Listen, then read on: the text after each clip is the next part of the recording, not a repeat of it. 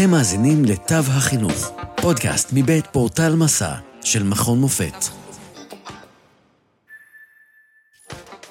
על חזונו ומיזמיו החינוכיים של ארגון שיתופים, עם מר שלמה דושי. כאן דוקטור ברק בר זוהר מפורטל מסע במכון מופת, ואני אהיה כאן איתכם היום. שלום למר שלמה דושי, מנכ"ל ארגון שיתופים. שיתופים הינו ארגון המתמחה בפיתוח והובלה של מגוון פלטפורמות לשיתופי פעולה ולשיח בין מגזרי בו מעורבים בכירים במשרדי הממשלה, מנכ"לי חברות, פילנטרופים ומנהלים במגזר העסקי. ארגון שיתופים שואף לחולל שינוי תודעתי עמוק בקרב בכירים ומקבלי החלטות, ולהניע אותם לעבור מתפיסה של ego-system, פעולה עצמאית על פיה כל ארגון פועל לבדו להשגת מטרותיו, לתפיסה של ecosystem, על פי הארגונים משלושת המגזרים פועלים במשותף בכדי לשנות מציאות חברתית. מר דושי, מה שלומך? מצוין, תודה רבה. ספר לנו בבקשה על ארגון שיתופים. אוקיי, אנחנו גוף שלקח על עצמו לעסוק במשהו אה, מאוד מאתגר, פתרון של בעיות חברתיות שהן מאוד מורכבות, שמה שמאפיין אותן זה ש... לפעמים כאזרחים אנחנו תופסים אותם כמשהו שקיים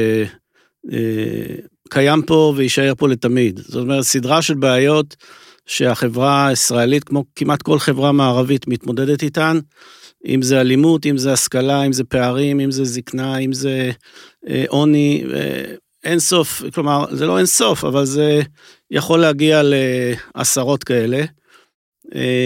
ואנחנו החלטנו לעשות דבר שהוא קצת נועז, אבל uh, תוך אימוץ של מתודולוגיות מתאימות, לעסוק בפתרון של בעיות מורכבות. ואני תכף ארחיב, אם, אם תרצה, אני ארחיב על זה קצת יותר, כי אני חושב שזו סוגיה מעניינת.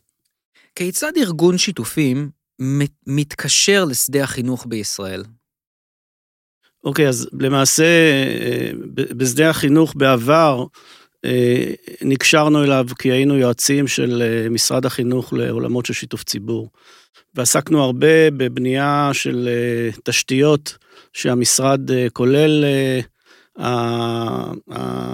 המוקד של הידע לגבי כל התוכניות החיצוניות למערכת החינוך. אבל עסקנו הרבה בשיח בין ארגונים שפעילים בתוך מערכת החינוך לבין משרד החינוך בעצמו. אבל בשבע, שמונה השנים האחרונות, זה הפך להיות כבר אה, מהלך אה, אה, שבתוך המהות של שיתופים, שזאת אומרת, לקחנו סוגיה מורכבת, שזה הישגים של בוגרי ובוגרות מערכת החינוך במצוינות מדעית טכנולוגית, וריכזנו כוח משימה מאוד גדול של למעלה מ-100 ארגונים, שפעל במודל ששיתופים התמחתה בפיתוח שלו ובהובלה שלו, שנקרא Collective Impact. לקח על עצמו אה, בפאזה ראשונה, כחמש-שבע שנים, את הסוגיה של הישגי תלמידי ישראל בחמש יחידות מתמטיקה, אה, מתוך מטרה להכפיל את כמות התלמידות והתלמידים. אה, לשמחתי, אה, אנחנו התחלנו לפני שבע שנים עם סדר גודל של תשעת אלפים תלמידות ותלמידים. לפני שנה, על פי הפרסומים הרשמיים של משרד החינוך, למעלה מ-21 אלף תלמידות ותלמידים, קרוב לחצי-חצי. אה, בנים בנות הצליחו לסיים עם תעודת בגרות חמש יחידות מתמטיקה. דרך זה אנחנו למעשה הכרנו בצורה מאוד אינטימית את כל מי שמוביל במשרד את, ה, את הסוגיה הזו מגווניה השונים, בין אם זה חינוך, פדגוגיה, מורים, וכמובן עבדנו בצמוד לבכירים במשרד בנושא הזה, יחד עם מנהיגות אה, של מגזר עסקי ושל עמותות ושל פילנטרופיה, וזה סיפוק גדול להגיע להישגים כאלה. היום אנחנו בפאזה השנייה, שתכף אני אפרט עליה. אתם עובדים בכל הארץ? אמרת, ציינת מספר של תלמידים ותלמידות, זה כן. בכל הארץ, איך זה, איך זה בא לידי ביטוי מבחינת הפריסה הארצית? אז בדרך כלל היכולת שלנו, השאיפה שלנו לעבוד בכל הארץ, אבל היכולת האמיתית לעבוד בכל הארץ, היא באמצעות אה, ecosystem שלם שפועל, שהוא כולל הרבה מאוד ארגונים.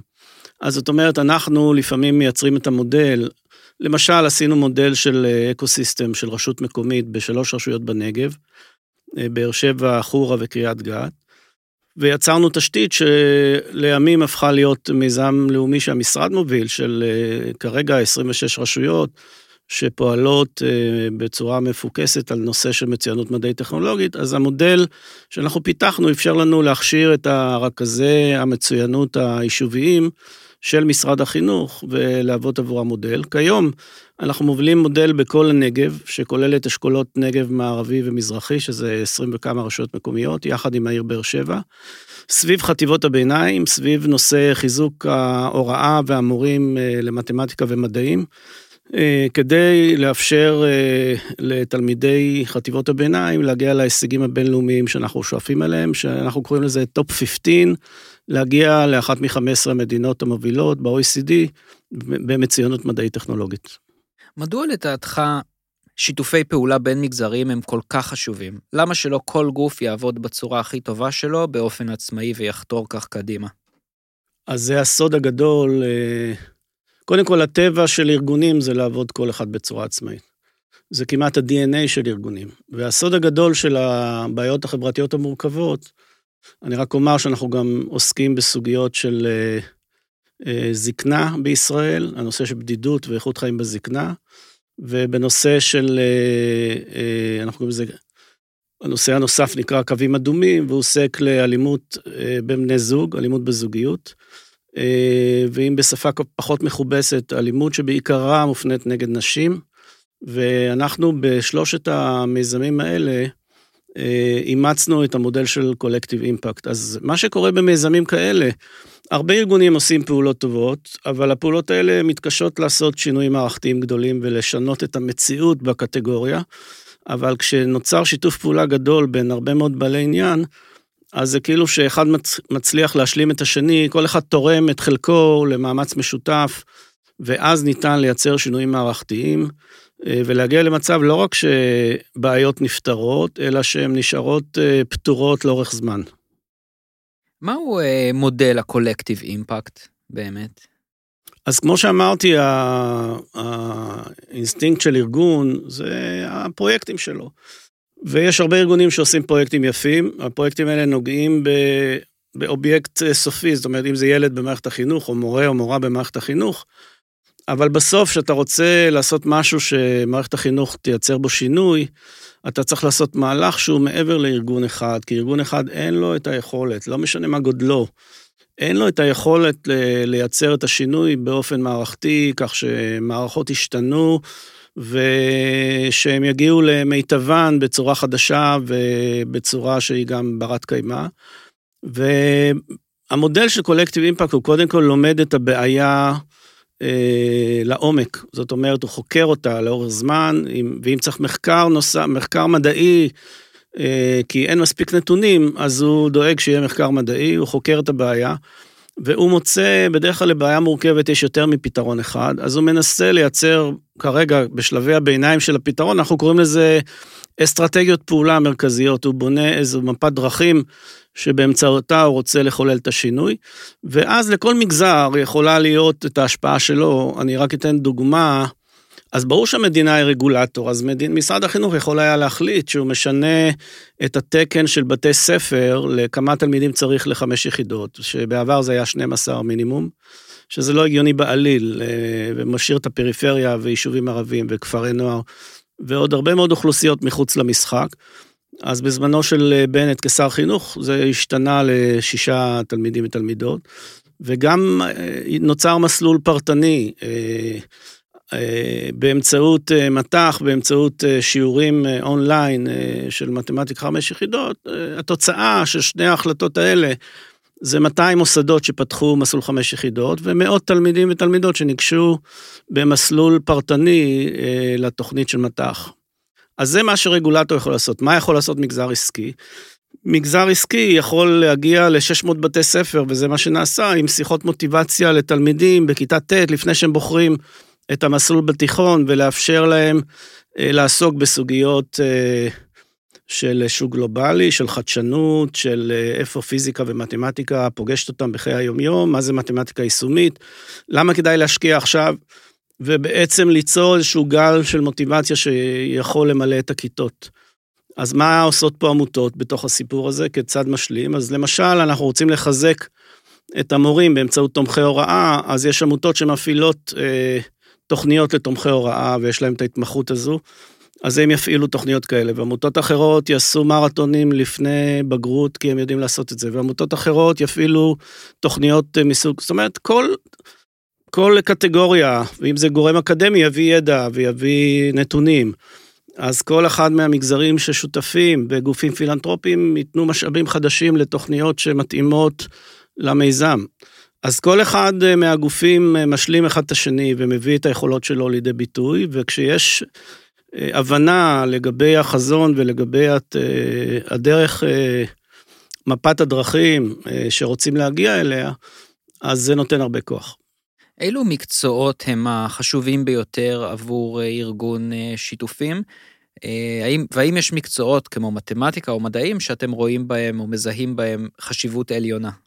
תראה, ההסתכלות שלנו, למשל על מתמטיקה ומדעים, היא הסתכלות של אה, האם יש לנו מציאות שבה יש שוויון הזדמנויות, או שבה חילקו את הקלפים לכל האוכלוסייה בצורה אה, הוגנת. זאת אומרת, שאם אתה גדל ביישוב ערבי, או שאתה גדל ביישוב פריפריה, או שאתה גדל בכפר נוער ויש לך יכולות או לך יכולות, האם המדינה בנויה בצורה, מערכת החינוך בנויה בצורה כזו, שיהיה לך יכולת למקסם את היכולות האלה. כי אם יהיה איזה נתון שאומר שצריך מינימום תלמידים, כמו שהיה פעם 12 תלמידים ותלמידות, אז אה, לא תוכלו, לא תוכלי ולא תוכל ללמוד גם אם תרצה. אז מבחינתנו, המפתח של מדעים זה בין השאר שוק התעסוקה והכלים שבו, אגב, זה לא סותר מה...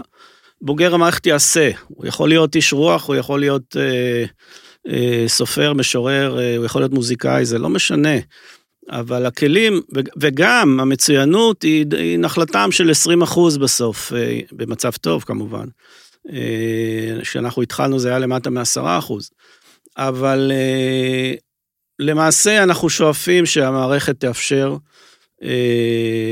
גם לאלה שצריכים לעבוד קשה בשביל להגיע, למקסם את היכולות שלהם. וחלק מהפעולות שאנחנו עושים זה להבטיח שזה קורה ושאין חסמים שמונעים מזה אה, לקרות. לכן, הייתי אומר שהמקצועות האלה הם כלים חשובים לחיים, הם לא חזות הכל. עדיין ההצטיינות היא צריכה לגלוש לעולמות של ספורט, אה, של, של אומנות, של מוזיקה, של עוד, עוד אה, היבטים של החיים אה, שהם לא פחות חשובים, וגם היום מערכת החינוך יודעת שחוץ מידע יש גם עולמות של סקילס, והעולמות האלה נרכשים אה, בסוג אחר של מקצועות, וזה סוג של אה, בין תחומיות, אה, אינטרדיציפלינריות כזו. אני רוצה להפנות אותך למיזם אחר שהארגון, שארגון שיתופים עובד עליו, מיזם חמש פי שניים. האם תוכל לספר עליו מעט ולומר מדוע הוא חשוב? אז אני אומר ככה, חמש פי שתיים, אה, זה המיזם שעשינו אה, בנושא חמש יחידות מתמטיקה, והוא התמקד בתיכון, והוא באמת הצליח, אה, כמובן שבהובלה של משרד החינוך, אבל בשיתוף פעולה עם 100 ארגונים, לחולל את השינוי הזה וליצור אחדות של המשימה, ולייצר הכפלה ואף למעלה מכך של התלמידים והתלמידות בחמש יחידות. השלב הנוכחי הוא נקרא top 15 והוא מתמקד בחטיבות הביניים. הוא בא לשים את ישראל כאחת מ-15 המדינות המובילות ב-OECD, על פי תוצאות מבחני פיזה. כרגע אין לנו שום מדד אחר שניתן סביבו למדוד את הדבר הזה. וגם בו אנחנו מתרכזים בלהביא אוכלוסיות שכרגע אה, בפיזה הציונים שלהם אה, נמוכים בצורה בלתי סבירה בעליל. לא רחוק מ-0% מצוינות, אה, שזה למשל החברה הערבית בישראל אה, וחלקים בפריפריה. כי זה בנוי הרבה על אה, זיקה והלימה לסוציו-אקונומי. והמטרה שלנו בנושא הזה זה להעלות את ישראל ממקומות 30 פלוס למקומות אה, של 15 המובילות.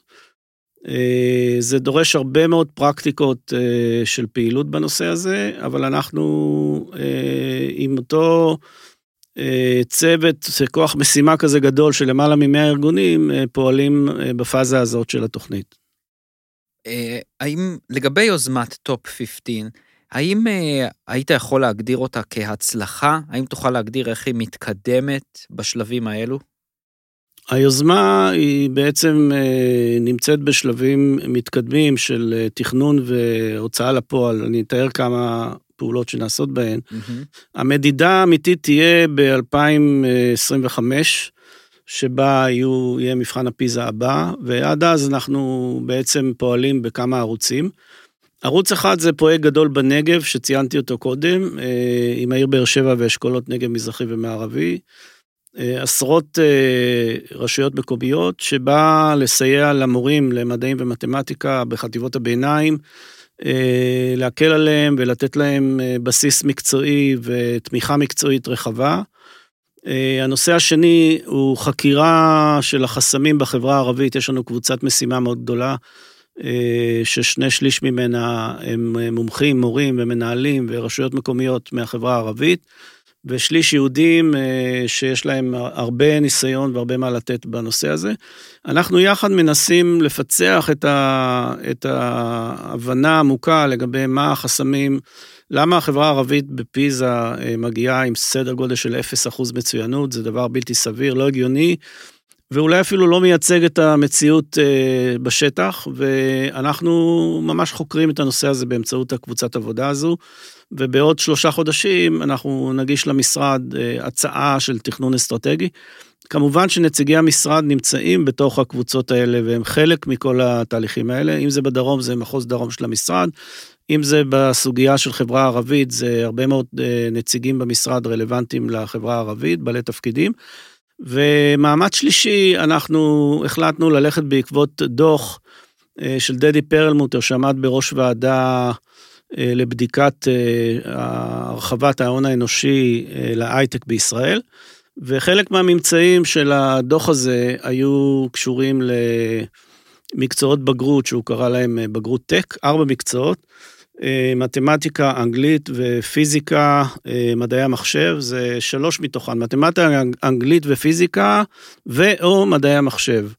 הלכו ובדקו באמצעות מחקר של אה, מכון אברהם, בדקו את תעשיית ההייטק, מהם המקצועות המנבאים להגיע לתעסוקה, ומצאו את ארבעת המקצועות האלה באמצעות איזה ניתוח לאחור, הנדסה לאחור כזה. אה, שמנבא חזק מאוד השתלבות אה, בתעשייה. אה, המשמעות של הדבר הזה בין השאר הוא לקחת מיזם גדול של המשרד שנקרא כיתות אמת, עתודה מדעית טכנולוגית, ששם לומדים בחטיבה פיזיקה ומדעי המחשב יחד עם מתמטיקה מוגבר. זה המקום היחיד בחטיבה שלומדים בו פיזיקה ומדעי המחשב, כי אין מקצוע כזה פיזיקה בחטיבת ביניים, יש מקצוע שנקרא מדעים. ו... בעצם הכוונה היא אה, באמצעות המחקר והאימות שלו על ידי המשרד ועל ידי משרד האוצר אה, להכפיל את כיתות המט בארץ ולהעמיד אותם על למעלה מ-500 כיתות ואנחנו באמצעות אה, תעשיית הייטק עובדים בכירים בתעשייה אנחנו נאמץ את הכיתות האלה ונסייע למורים ולתלמידים בכיתות האלה כדי להכשיר אותם בסוף כיתה ט' להגיע לרמות מצוינות גבוהות ויכולת השתלבות בתיכון במקצועות, במקצועות הטק. אני רוצה לשאול אותך רגע שאלה על ניהול כללי, אם ניקח רגע צעד, אחו, אה, נתרחק רגע משדה החינוך. אני רוצה לשאול אותך, כמי שמשתף פעולה עם כל כך הרבה ארגונים, אילו עצות היית נותן למנהלים או מנהלות או מנכ"לים אשר משתפים או משתפות פעולה, אילו עצות היית נותן להם? מה הסוד בוא, לשיתופי בוא. פעולה בין ארגונים ברמת המקרו וברמת המיקרו? יש דבר מאוד בסיסי שקשור, זה סוג של זום אאוט. אה, אנחנו נמצאים בברירת המחדל שלנו, אנחנו נמצאים באיזה זום אין, אנחנו מאוד מרוכזים בעולם שלנו. אה, מבחינת, אה, ציינתי את זה בכמה ורסיות, זה סוג של ברירת מחדל, של תכונה של ארגון הייתי אומר, ותכונה של מנהלות ומנהלים. והזום אאוט, שהוא כרוך, צריך להיות כרוך גם בקצת הורדה של מפלס האגו וקצת פתיחות לראות מה קורה מבחוץ, הוא מאפשר להבין שיש כאילו כוחות משלימים בשדה, ואם הכוחות האלה יהיו קצת יותר מתואמים, אז האימפקט שהם יעשו הוא יהיה הרבה יותר גבוה. אה, ובשעה שאם הם לא מתואמים, יש איזה משהו מאוד מוזר, זה כאילו יש איזה נוסחה הנדסית שכאילו מנטרלת אחד את השני. זאת אומרת, כל אחד בחלקת אלוהים שלו עושה עבודה טובה, אבל משהו באימפקט על השדה כולו לא מתרחש, זה כאילו ש... אה, כל מאמץ מנטרל חלקים מהמאמץ האחר, ובגלל שהם לא מסונכרנים, אז אה, בסוף השדה החברתי נפגע. ברגע שנוצר מהלך שהוא גם יוצר שיתוף פעולה לא כסיסמה, אלא כמהלך שבו מביאים הרבה ידע לשולחן, מביאים חשיבה לשולחן, מביאים מוחות לשולחן, אה, אוספים את הידע ומארגנים אותו מחדש ומניחים אותו ומאפשרים הסתכלות חדשה על השדה ועל הבעיה ועל הסוגיה על בסיס נתונים. ואם יש מחסור בנתונים, עושים מחקר. אני אתן עוד דוגמה של מחסור בנתונים. אה, בנושא של אלימות אה, מגדרית במשפחה, אלימות בזוגיות. כבר ישראל לא מדדה מאז שנת 2001 את היקף הסוגיה ברמה הלאומית. זאת אומרת, 21-22 שנה אה, לא בוצעה מדידה. אז חלק ממה שלקחנו על עצמנו בשיתוף משרד הרווחה והלמ"ס, זה לייצר על בסיס אה, שישה מדדים מהעולם, מדד שיהיה רלוונטי לישראל. יש לנו קהילה של איזה 100 ארגונים שהם היו המקצוענים והמקצועניות שבעצם אה, סייעו לפתח את המדד הזה. אבל היה צוות יהודי שעסק, שעסק בזה, ואני מקווה שבחודש פברואר, בישראל uh, תתרחש מדידה כזו ברמה לאומית, והחל משנה הבאה, אני על פברואר 23, uh, אה, יכול להיות שזה ישודר אחרי, זאת אומרת שבמאי 23 זה יפורסם כנראה, ואז אנחנו לראשונה נבין יותר לעומק uh, מה היקפי התופעה, ואז ברור שאפשר לייצר אסטרטגיה על בסיס. בקיצור, נושא הנתונים הוא נושא קריטי, וגם להחליט מראש בצורה מושכלת לאן רוצים להגיע. ומהם אסטרטגיות הפעולה כדי להגיע לשם. זה דורש הרבה תכנון, זה דורש לא לרוץ לפתרונות, אלא להיות סובלניים ולהבין קודם את הבעיות ואת החסמים. אה, זה דורש שיתוף פעולה מלא גם עם הצד של הממשלה, וזה דבר שהוא סוג של אומנות, אני אומר את זה בצורה חיובית, לא בצורה שלילית. אה, צריך לדעת לעשות את הדברים האלה בצורה מכבדת ובצורה אה, משמעותית ולאורך זמן, כי בסוף חלק גדול מהסוגיות האלה נמצאות תחת אחריות הממשלה, והגופים האחרים, יש להם חובה אזרחית, ויש להם הרבה יכולת לסייע, ואם הם נרתמים בצורה נכונה, אז סך הכוחות יכול לעשות את השינוי. ואם נחזור רגע לשדה החינוך, אני רוצה לשאול לגבי אה, מבחני הפיזה, האם להערכתך מבחני הפיזה תורמים לתלמידי ישראל ולעתיד החברה? תראה, אני, אני לא רוצה לענות תשובה פשטנית על זה, אני רק יכול להגיד משהו על ה-OECD. מה ה-OECD עשה בפיזה, למיטב הבנתי וידיעתי, אה, ה-OECD עשה reverse engineering לשוק העבודה, ובעצם ניסה לבוא ולראות אה, איזה דברים מנבאים תלמידים צריכים לדעת בגיל 15 כדי שהם יהיו בשלים לשוק העבודה.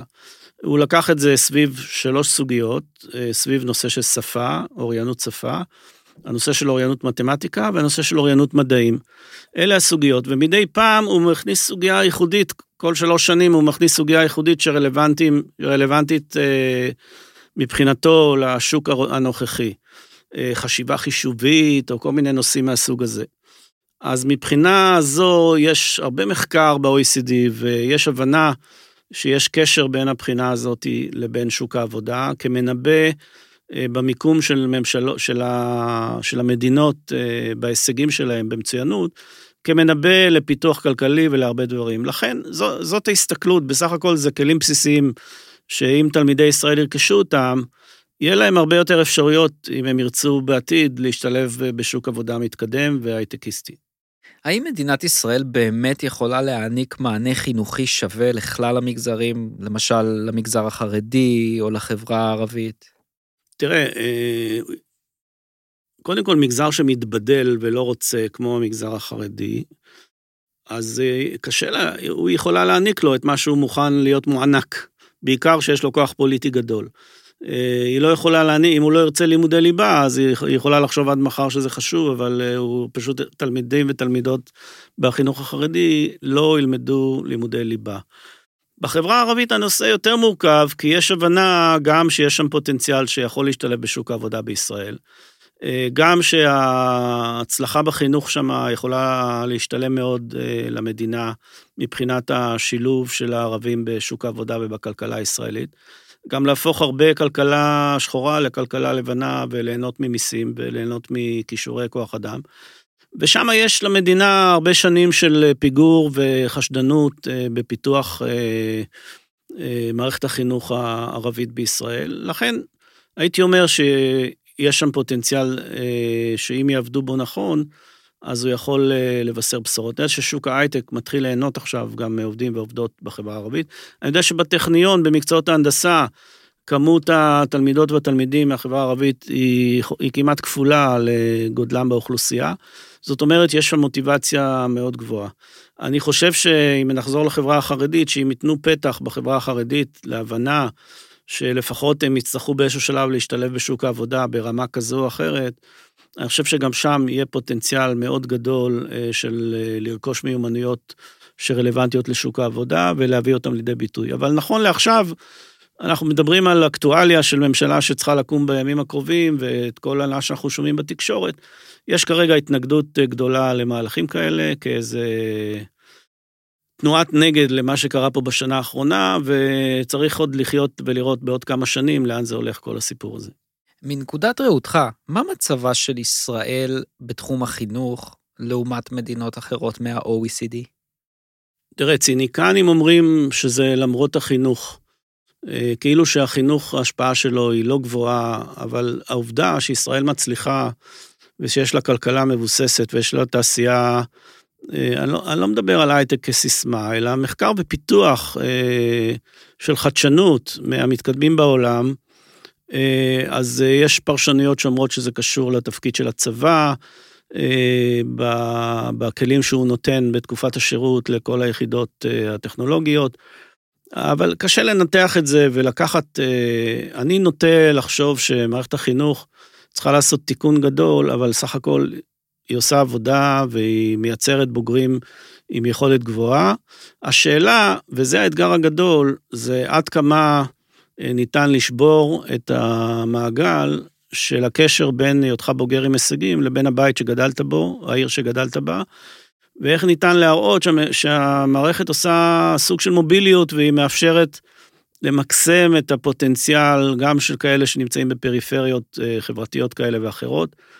אה, זאת נקודה שאני יודע שיש מאמצים גדולים במשרד לטפל בה. יש רצון אה, טוב לעשות אותה ויש גם הצלחות, אבל זה עדיין לפתח המשרד. שאלה לקראת סיום, על אילו יוזמות מעניינות נוספות ארגון עובד, ארגון שיתופים עובד כיום, לא בהכרח מתחום החינוך. אז אה, ציינתי בקצרה שתיים, אני אציין אותן, ולמעשה אני אציין שלוש יוזמות. יוזמה אחת שלא דיברתי עליה זה בית ספר אה, לבכירים בשלטון המקומי, שאנחנו בשיתוף משרד הפנים וקרן יד הנדיב, שותפות של שלושה גופים, אנחנו מקימים כמוסד מרכזי של משרד הפנים לטובת בכירים בשלטון המקומי. אה, זה מוסד שאמור להכשיר את הבכירים אה, ואמור לייצר ידע ואמור להוביל את המערכת להצטיינות ולאיכות של כוח אדם. מיזם שני עוסק בעולם הזקנה, היום בישראל נושא הזקנה הוא נושא שבעצם זאת האוכלוסייה שגדלה בקצב הכי מואץ, היא תכפיל את עצמה תוך עשור. אה, תוחלת החיים עלתה אה, בצורה ניכרת, וגם אה, שנות החיים הבריאות עלו בצורה ניכרת. יש פה חתיכת חיים שלמים שישראל מפספסת. יש פה הרבה מה לעשות בתחום הזה, גם בהורדת בדידות, גם באיכות חיים, גם בכלכלת זקנה. לנצל את הכוח העצום של האוכלוסייה המבוגרת בישראל. אה, ולשלב אותה בצורה יותר נכונה בכלכלה. כל החוקים, אני, כל החוקים זה קצת מוגזם לומר, אבל רוב החוקים שעוסקים בתעסוקה ובעולמות של זקנה הם חוקים מלפני 30-40 שנה, ויש היום מהפכה אה, בתוחלת החיים ומהפכה שתלך ותגדל והעולם יצטרך להבין מה יקרה ב-20-30 שנות החיים הפוריות והמשמעותיות שאחרי גיל הפרישה הנוכחי, אה, וצריך לצקת בהם הרבה יותר תוכן ולנצל הרבה יותר את הכוח העצום שיש לאנשים האלה. והנושא השלישי, כמו שאמרתי, עוסק באלימות בין בני זוג, אה, תופעה שהיא תופעה אה, עולמית, אגב, גם הזקנה היא בעיה עולמית, גם הנושא של סטם של מדעים היא סוגיה עולמית, לפחות של מדינות ה-OECD. אה, ואלה בעיות אה, חוצות, אה, חוצות מדינה, חוצות תרבות, הן קיימות בכל העולם המערבי. אנחנו רוצים להתמודד כדי לתת הרבה יותר כלים וליצור תוכניות של מניעה ולצמצם בצורה משמעותית את היקף התופעה, גם מצד הצד האלים וגם מצד הצד הסופג, הקורבן נקרא לו ככה. גם שתהיה הרבה יותר מודעות לנושא וגם שיהיה טיפול הרבה יותר מהיר. אה, ומודעות הרבה יותר לסיטואציה שכל בני זוג נמצא בה, ולתת להם כלים לצאת מסיטואציות בעייתיות אה, כבר אה, ברגע התרחשותם, ולא לתת להם להתבשל עד שיגיעו לרמות אלימות קשות. מה הכוונה לכך שלא מדדו אלימות בין בני זוג למעלה מ-20 שנה בישראל? הרי למשטרה לבטח יש את הנתונים.